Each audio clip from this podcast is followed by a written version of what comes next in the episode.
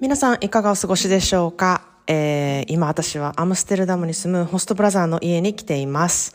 えー、毎回思うんですけれども、本当に私はこの街が大好きで、本当に不思議な縁を感じるんですね。まあ、美意識がめちゃくちゃ高い文化で、まあ、全てがおしゃれで本当に素敵で、えー、目に入ってくるものがね、えー、こう全てワクワクするので、そういうものとかそういうことで、私って結構心のコップがね、いっぱいになるタイプなので、日々、あの、めちゃくちゃ満たされているなっていうふうに感じています。まあ、以前もね、えー、アムステルダムでのエピソードをポッドキャストに撮っているので、もしよければ聞いてみてほしいなというふうに思います。えー、今回ですね、あの、新しく、こう、できたお店とかも、あの、ありまして、えー、近所を散歩しているとですね、あの、お魚屋さんがね、えー、最近近所にできたんですけれども、あまりにね、おしゃれなお魚屋さんでもおったまげたんですね。まあ、日本の商店街にある、こう、お魚屋さんっていうのも私めっちゃ好きなんですけれども、えー、アムステルダムのお魚屋さんはですね、こんな舞台セットみたいな、あの、お魚屋さんあっていいんぐらい、これ本物みたいなお魚屋さんで、えー、もうこんなん存在するんやな。誰がこうデザイナーに入ったんやみたいな感じなんですよね。なので、あの、また写真をね、ちょっと撮れたら、えー、撮ってインスタにアップしようと思っています。まあそこでね、売っているお醤油が見たことないくらいおしゃれで、最初、え、バルサミコ酢かなって思ったぐらい、なんかこう、お醤油さがないというか、あの、でもやっぱりお醤油はお魚料理にはあの大事やねんなっていうのが分かったりとか、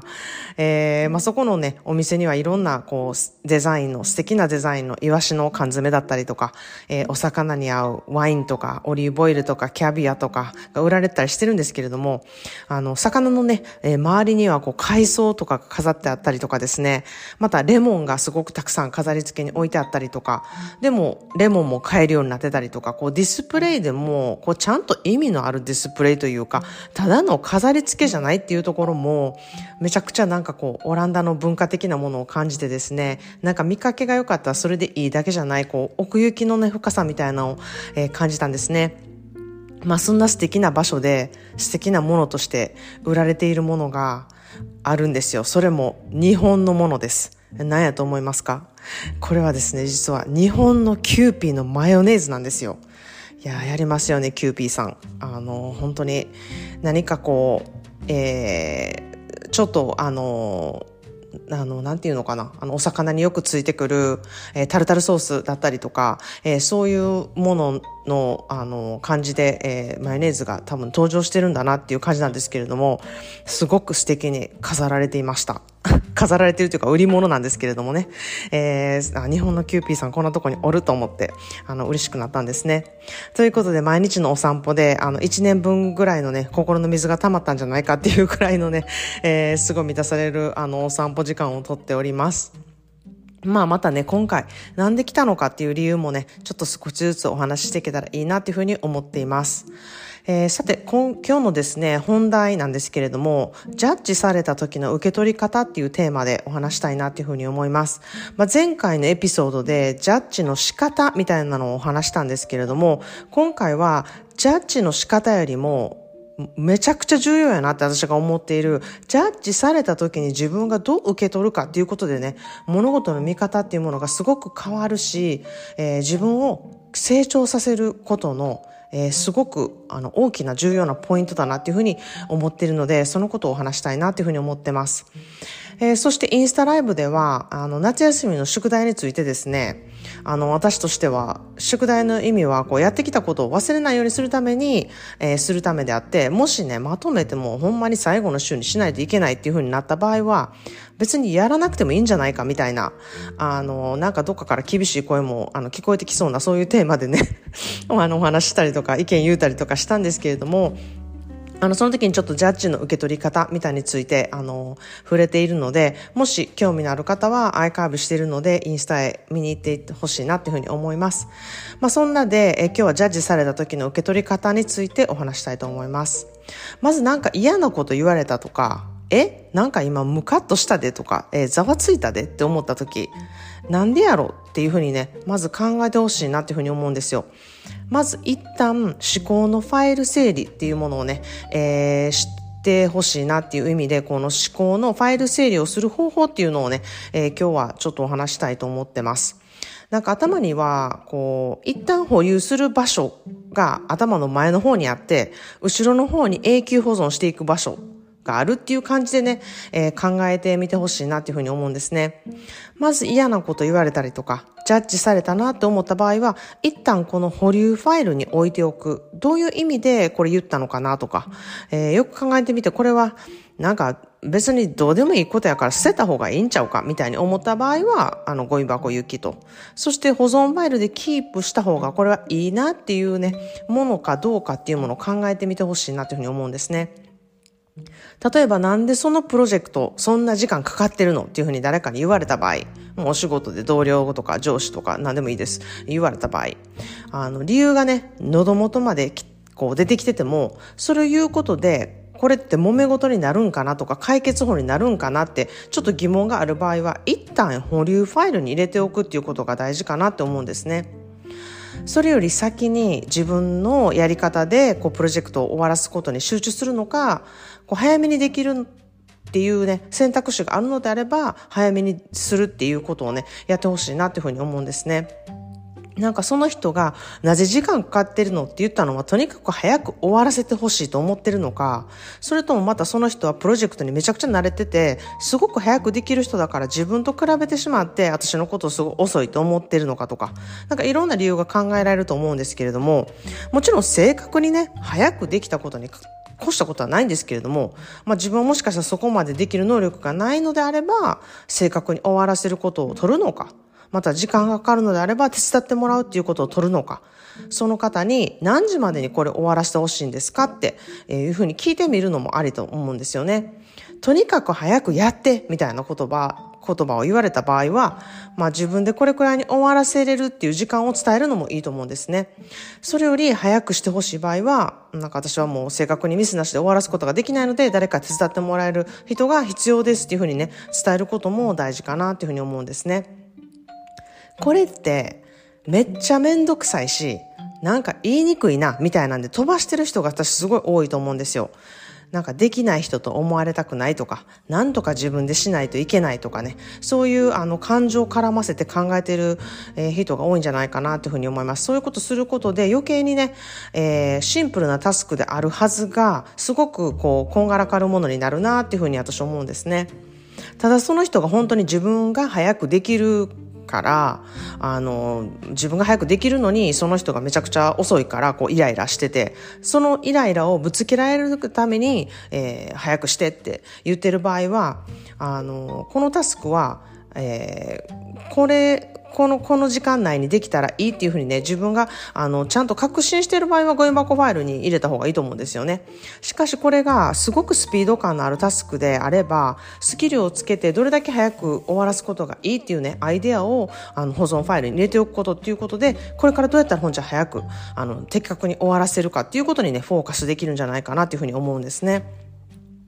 とにかくそのプロジェクトだけを先に優先するとか、集中してそれだけをすることに時間を割くとか、そんな風に思考ファイルをこう頭に入れておくと、感情とは別にこう整理をしていってやっていけることが可能だなっていうふうに思うんですね。まあ私は常にこう自分の感情を大事にしてくださいっていうふうにね、えー、セルフケアで言ってるんですけれども、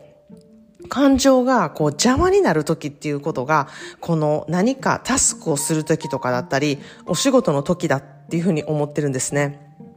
このオンとオフっていうことを使い分けることができると、ここっていう時に感情をちゃんと取って受け取ることができるっていうふうに思うんですね。